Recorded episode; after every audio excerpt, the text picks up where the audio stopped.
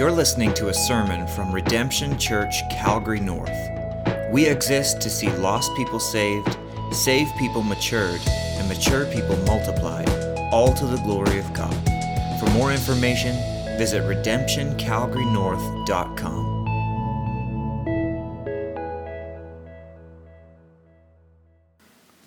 Well, good morning. If you have a Bible, please open with me to Hebrews chapter 8. Hebrews chapter 8. So we're taking a little break from Proverbs today. Uh, yeah, for those of you who don't know me, Michael just introduced me. Thanks, Michael. Uh, I am married to Janet, who's there sitting over there, and we have a son named Hudson, who's three, and another son named Haddon, who is two months old. He was born uh, May 23rd which is great. And in the providence of the Lord, I'm here preaching before you, and I'm very excited to bring the word to you guys. Uh, it is a very exciting thing to see this many people on a long weekend with masks on their faces, ready to hear from God's word. And so I've been praying that God would really bring his word to you and land it in your hearts, and that there would be big transformation that would come in your lives. And so I'm excited. I'm excited to, to preach to you. At the same time, I've never preached to people in masks before. Uh, we're in interesting times. Uh, I don't know how you guys are all feeling about, about COVID, but there's lots of there's a variety of feelings. That's one thing we know. There is people who are terrified, might not be here today, or you're here, but you're glad that everyone's wearing a mask. There's maybe you're a person who's scared about the economy. What's gonna what's gonna happen to our country with all this money being taken out? Or maybe you're just like, I don't even care. I just want things to go back to normal regardless, it's affecting us. We can't help it, it affects us. But, brothers and sisters, what I want us to see today is that there's something weightier that we should be thinking about.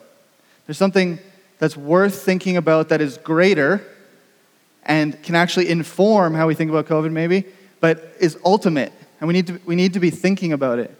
And, and it's something the scriptures press upon us, and we must think about it. We cannot let other things get in the way. And uh, that's, that's the reality of the return of Christ. Jesus is coming back. And he's going to come back on the clouds. I've been talking to Hudson about that recently. Like, you see those clouds? Like, he's coming back. He's going to come right, right from the sky. Everyone's eyes going to see him. He's going to come back. And the, the question you need to think about, which is more serious, is are you safe on that day or not? How sure are you that Jesus is able to save you? How sure are you that what Jesus has done is able to save you. And if, if you're not sure about Jesus, you don't know much about Jesus, what are, what are you going to do on that day when Judgment Day does come? And so our text this morning is tailored by God Himself to give believers confidence on that day. And so let's, let's look at it together. Hebrews 8, starting in verse 1. Now, the point in what we are saying is this we have such a high priest one who is seated at the right hand of the throne of the majesty in heaven, a minister in the holy places, in the true tent that the Lord set up, not man. For every high priest is appointed to offer gifts and sacrifices. Thus, it is necessary for this priest also to have something to offer. Now, if he were on earth, he would not be a priest at all, since there are priests who offer gifts according to the law. They serve a copy and shadow of the heavenly things. For when Moses was about to erect the tent, he was instructed by God, saying, See that you make everything according to the pattern that was shown you on the mountain, Mount Sinai. But, that, but as it is, Christ has obtained a ministry that is as much more excellent than the old as the covenant he mediates is better since it is enacted on better promises. For if that first covenant had been faultless, there would be, have been no occasion to look for a second. For he finds fault with them when he says, Behold, the days are coming, declares the Lord, when I will establish a new covenant with the house of Israel and with the house of Judah, not like the covenant that I made with their fathers on the day when I took them by the hand to bring them out of the land of Egypt for they did not continue in my covenant, and so I showed no concern for them, declares the Lord. For this is the covenant that I will make with the house of Israel after those days, declares the Lord. I will put my laws into their minds and write them on their hearts. I will be their God, and they shall be my people. And they shall not teach each one his neighbor and each one his brother, saying, Know the Lord, for they shall all know me, from the least of them to the greatest. For I will be merciful toward their iniquities, and I will remember their sins no more. In speaking of a new covenant, he makes the first one obsolete, and what is becoming obsolete and growing old is ready to vanish away. Let's pray. Father, this is your word. I just, I know that uh, you use weak vessels to proclaim your word, Lord, but this, this word is powerful. God, I, I do pray that this word would, would land, that your Holy Spirit would come, and that there would be great effect because of it, Lord. Just pray that your people would be edified and strengthened in their faith, and uh, that people here, if they are unbelievers, Lord, that they would be convicted of their sin. Father, we thank you for your word. Please, please help me now, I pray. In Jesus' name, amen. So, talking about uh, Noah's Ark, Charles Haddon Spurgeon once said, uh, By perseverance, the snail reached the ark. So, basically, what he's saying is, it was the, the ark is over there, and, and a snail somehow, somehow got to the ark, and it was by perseverance. Uh, it's, it's a joke, but at the same time, the snail would not have been saved from the rain unless it got to the ark. Noah as well. Noah and his family went to the ark because they knew that they would be saved there.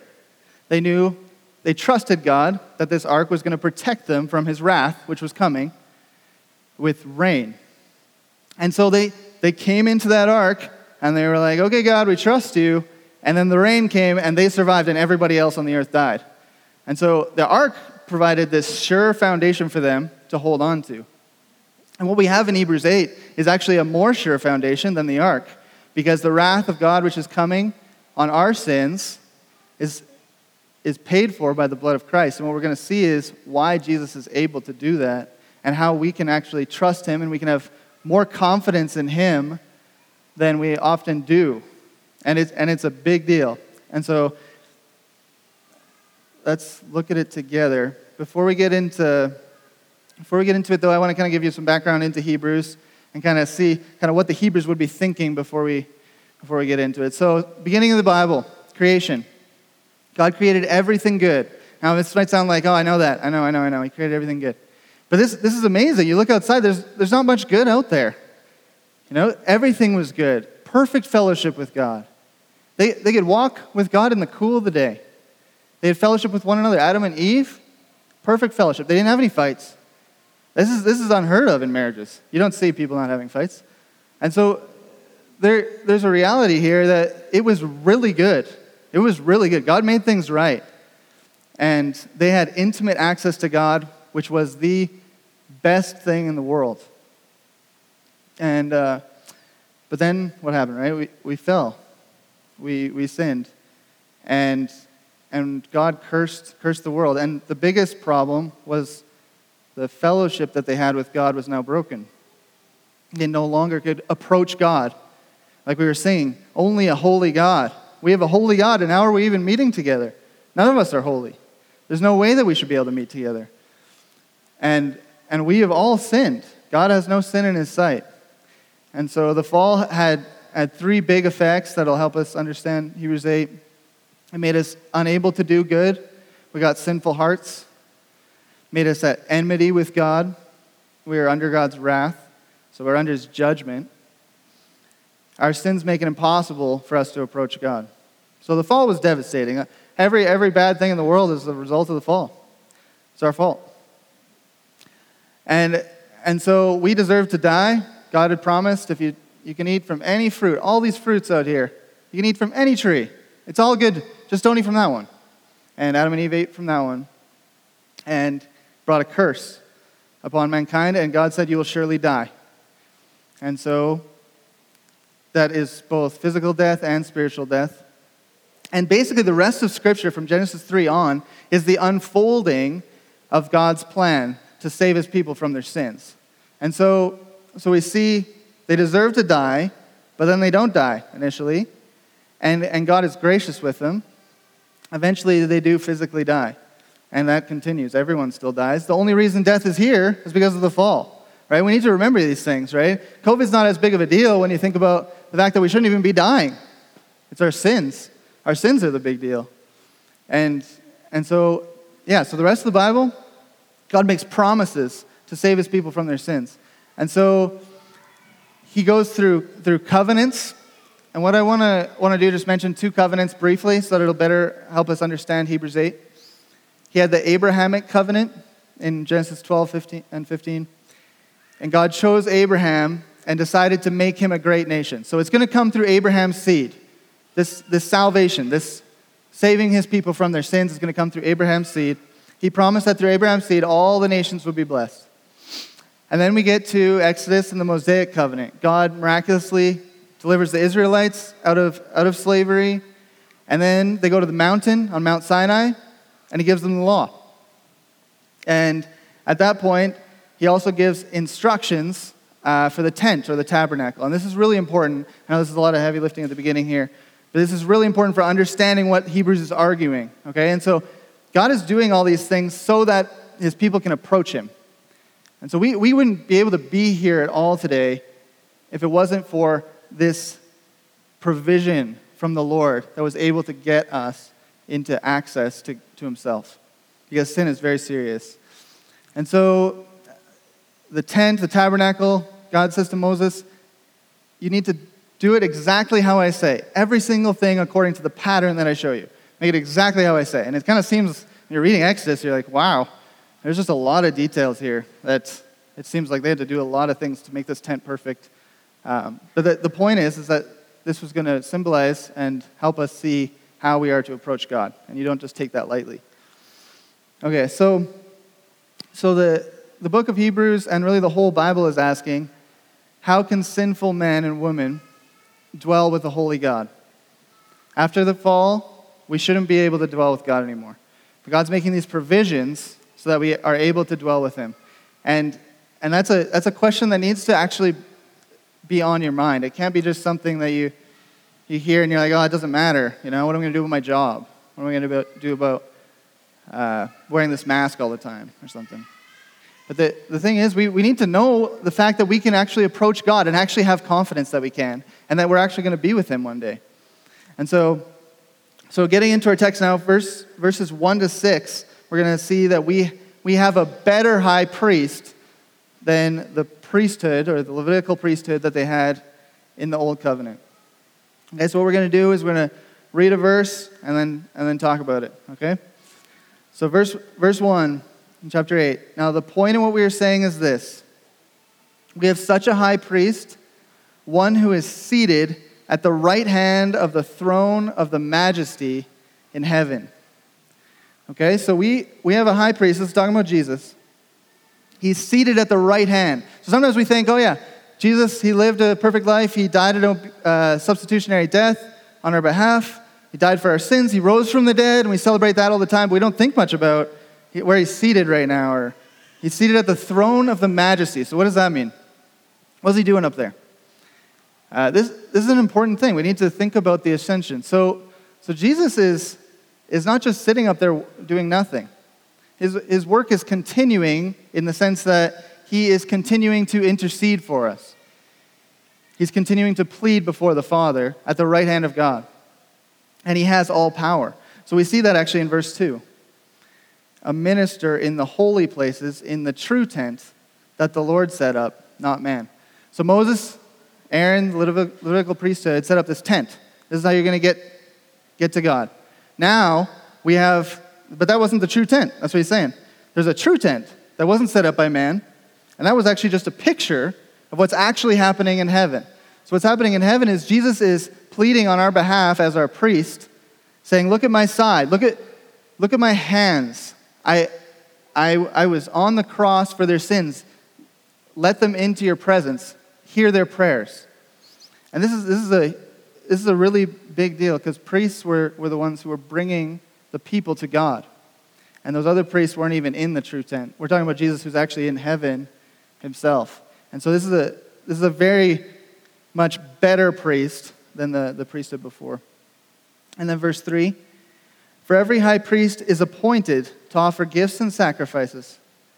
Thus, it is necessary for this priest also to have something to offer. So the, the priests had to bring, bring offerings for sin. They had to bring a variety of different kinds of offerings.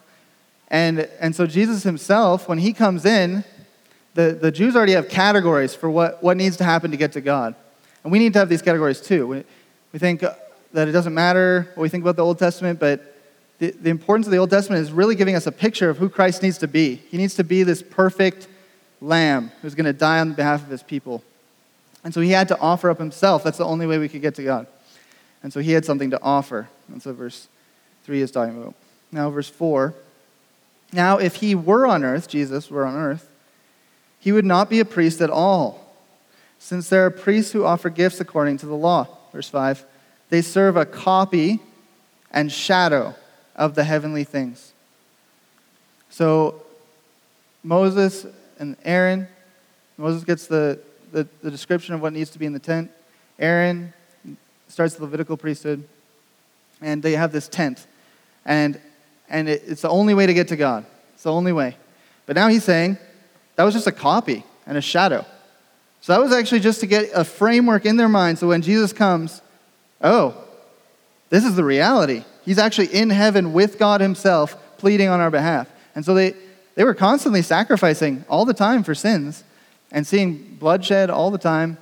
And so it wasn't a, a weird thing to say, we need our sins forgiven by blood. We need, without the shedding of blood, there's no forgiveness of sins.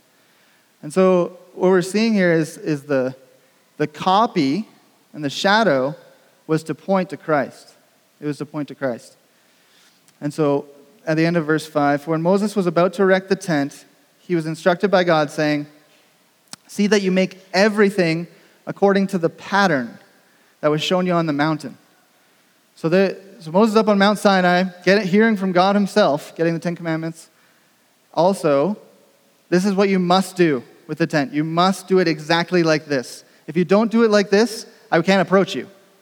And it, and it, it seems excessive until you realize that Jesus had to be exactly perfect to actually bring us to God, to actually mediate the presence of God to us. And so, all of that, the Old Testament, it's not that it was useless, but it was pointing to Christ. It was all important, and God, God saw the provision, and He looked forward to Christ and forgave their sins, but, but it, was, it was a provision until we would see who Christ is the perfect Lamb who would die for the sins of His people. And then in verse 6, let's look at verse 6. But as it is, Christ has obtained a ministry that is as much more excellent than the old as the covenant he mediates is better, since it is enacted on better promises. So before, the sins of, or the blood of goats and bulls couldn't take away sins. Now there's better promises. He could actually take away sins. He could actually pay for them. You didn't have to have the, the Day of Atonement every single year and then go and sin again. You need another forgiveness of sins. And so, so how, does this, how does this affect you? We have, a, we have a better priest. What does, that, what does that even mean for you? So sometimes you, you may sin, right, as a Christian. And do, do we need to wait until the Day of Atonement or wait until the next day or wait before we can ask for forgiveness until we go to church or, or something like that? The reality is, Jesus has actually paid the penalty for your sins and it's been acceptable. It's been acceptable to God. Perfectly acceptable. So, so you sin, you sin, say whatever it is. You can, you can confess your sins and He is faithful and just to forgive you immediately after. And so that is a, that is a thing that is not normal in the life of the, uh, I guess, old, old people of God. They, they, they couldn't. They couldn't do that. They had to wait till the Day of Atonement. And so we have full forgiveness of sins. We can approach God anytime. And so the question is, why, why don't you confess your sins sooner? Why won't, well, I feel guilty, or I want to look better, or, whatever it may be. But the reality is, you can, you can confess your sins and you can be forgiven and you can walk in fellowship with the Lord. And this is, this is, a, this is a great privilege. This is a great privilege of the new covenant. And so, if you're here today and you've never trusted in Christ, and, you and you, you still sin, you still do wrong things, how, how will you be able to be saved from, from your sins if, if you're still in your sins when you get, when you get to God. So that, that's a question you need to answer because the only way God is going to have you in his presence is if you're holy. And none of us are holy. Since, since the fall, we've all sinned. And so, so we need Christ. We, have, we are in desperate need of Christ. And even believers, believers need Christ. We need to cling to Christ because if, if we neglect Christ, if we try and do this thing on our own instead of going to Christ, we're neglecting a very great salvation. And that's, that's basically what he, uh, the author of Hebrews says earlier. How will you survive if you neglect so great a salvation? You have no chance. And so, just as Noah had only the only chance he had of saving his life was going in that ark, the only chance of saving your life on the day of judgment is if, is if you trust in Christ and repent of your sins. So we have a better priest, and we have a better covenant. That's, that's the second, second point, and that's verses 7 through, through 13. And we're going we're gonna look at this because this is, this is an important thing. We need, to, we need to believe that we actually have this covenant. That, we, that the covenant promises that were promised all throughout the Old Testament that are now fulfilled in Christ are ours. And, and if we do, it's really going to change, it changes the way you live completely. And so, what we're going to we're going to look at is three benefits of the new covenant. Three benefits of the new covenant. And the first, the first one is a regenerate heart or a new heart. Okay, so these are for all the people who have trusted in Christ. These are for all the people who have come into the new covenant. Okay, so let's look at verses 8 through 10. For he finds fault with them when he says, Behold, the days are coming, declares the Lord, when I will establish a new covenant with the house of Israel and with the house of Judah. Not like the covenant I made with their fathers on the day when I took them by the hand to bring them out of the land of Egypt. So that's talking about Moses. For they did not continue in my covenant, and I showed no concern for them, declares the Lord.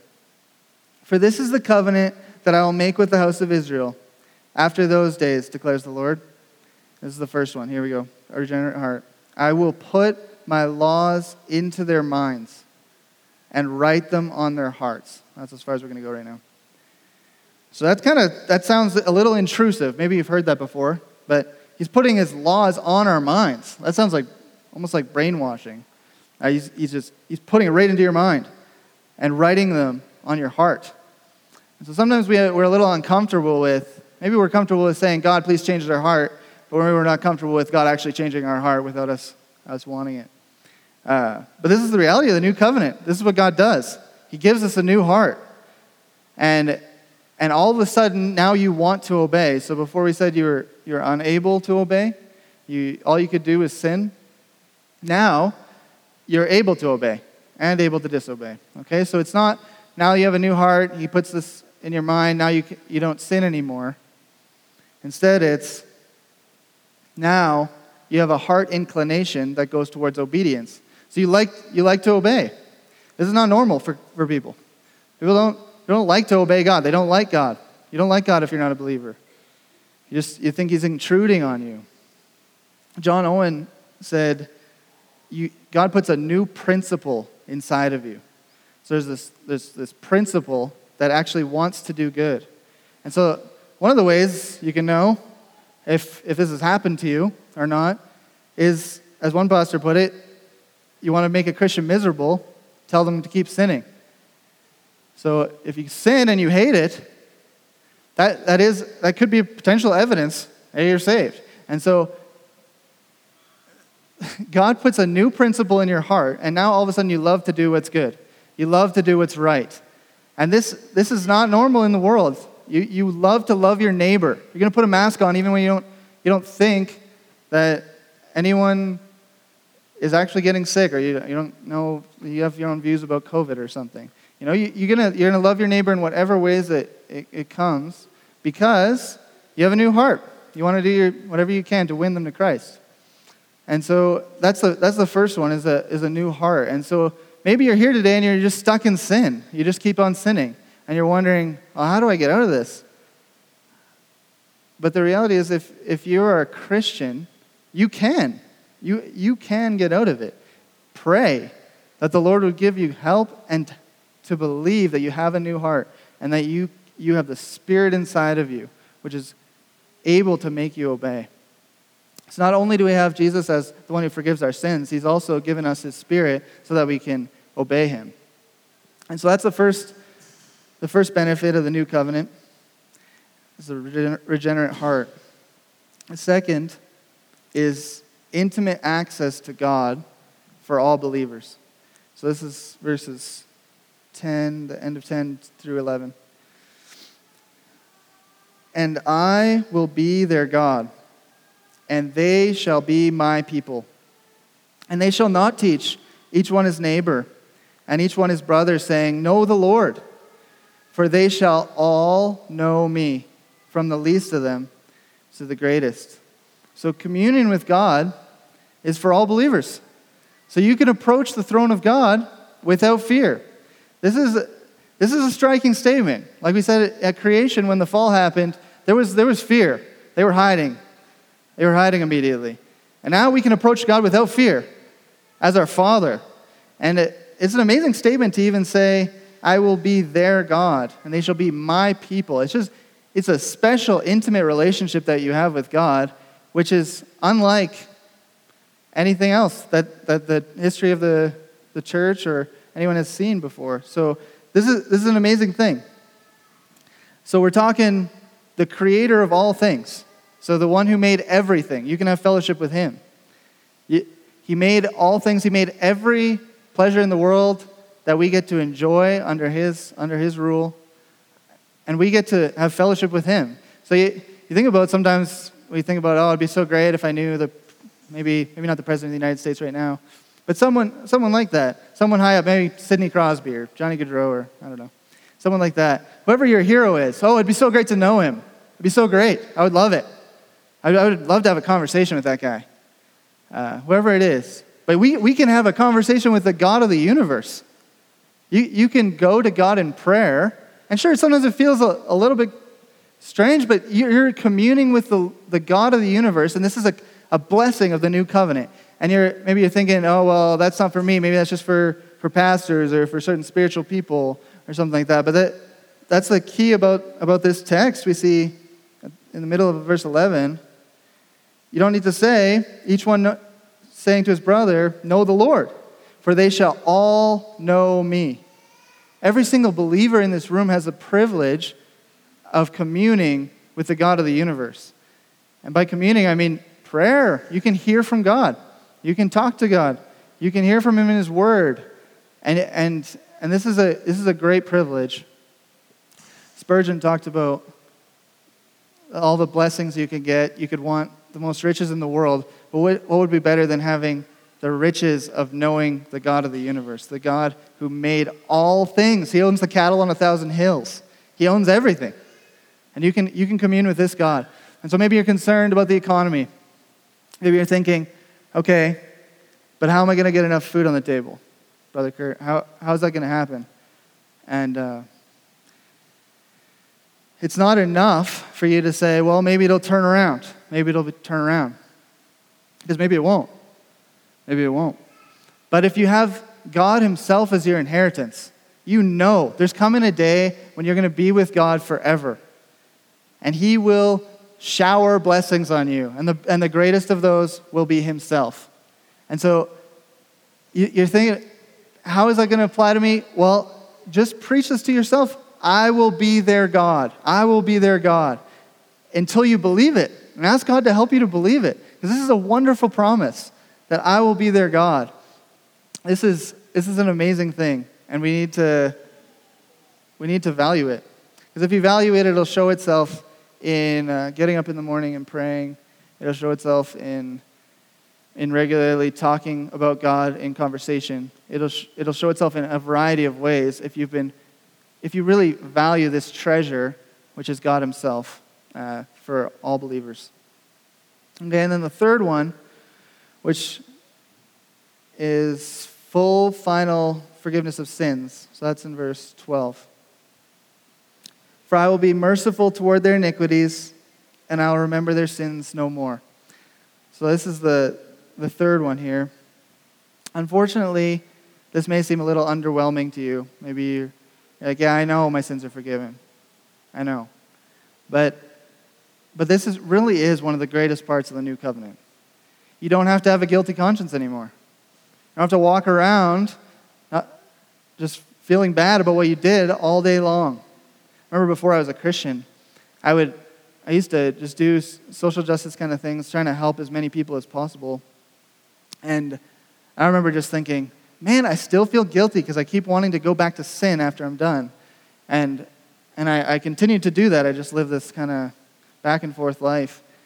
And I would go on mission trips, things like that, and I would just, okay, now I'm going to feel better. I'm going to feel better if I just do this, these good things. And the reality is, you just don't. You don't. Until your sins are forgiven, until you feel the reality of your sins actually being forgiven, there's nothing better than that. Your sins, your sins are serious. And every single person in this room, whether you're a Christian or not, has a guilty conscience that you're either suppressing or, or, it's, or it's right on your, on your mind and you can't sleep at night. And, and the wonder of the new covenant is that your sins can be completely forgiven, past, present, future. So, this is another thing I used to think. I used to think, oh, my sins were forgiven in the past, but now I need to be perfect. I need to be perfect after that. Got the Spirit. I need to do everything perfectly. And then I would sin and I would just despair. And I wouldn't go to the Lord. I'd be like, oh, he doesn't, doesn't care about me anymore because I've sinned. Maybe that's you. But the reality is, your sins have been forgiven, all of them. And, and we are commanded to confess our sins, and he will cleanse us again and again and again. We have a Savior that's able to save us from our sins able to bring us into his presence with great joy. And he, he will do it all the way to the end. So, are you weary? Are you weary of your sins? Are you, are you heavy laden? Maybe you don't understand that term, but do you feel heavy? Jesus says, Come to me, all who are weary and heavy laden. I will give you rest. He doesn't say, Go away from me until you do better. No, he says, Come to me, I'll give you rest. And this is, this is the wonder of the new covenant. It's freely given. It's freely given in the gospel. You don't have to make yourself get a new heart. You don't have to get yourself into intimate communion with God. You don't have to get yourself full forgiveness of sins. You don't have to do anything for that. You trust in Christ, and by your union with Christ and his work, which was perfect, he's in heaven with God, interceding on your behalf. That union brings you all the blessings of the new covenant. All of them. They're all yours. And so this is a this is a wonderful, wonderful thing. And so, so we have a better high priest, we have a better covenant, including a new heart, intimate access to God, and full forgiveness of sins. If you're an unbeliever in this room, I want you to consider Christ. Is there anyone else who has gone into heaven and is literally pleading with the living God? You don't see that in any other religion. There's no, there's no priest like him. Is there anyone else who is pleasing before God, who's perfectly obeyed God? Muhammad didn't do it. Come to Christ even today. He will, he will receive you. He says, Come to me. Come to me. And maybe, brothers and sisters who are believers here, you can have confidence on the last day. You have a Christ who is able to save you all the way to the end. He's given you a new covenant that is able to make you obey more and more. You can have intimate communion with God. So take advantage of it. Take advantage of it.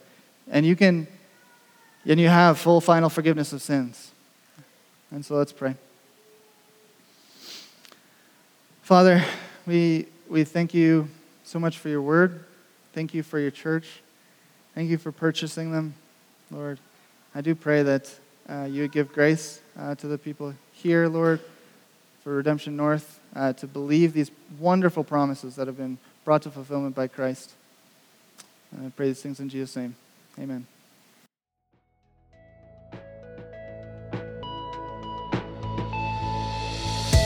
Thanks for listening to this sermon from Redemption Church, Calgary North. For more information about our church, visit redemptioncalgarynorth.com.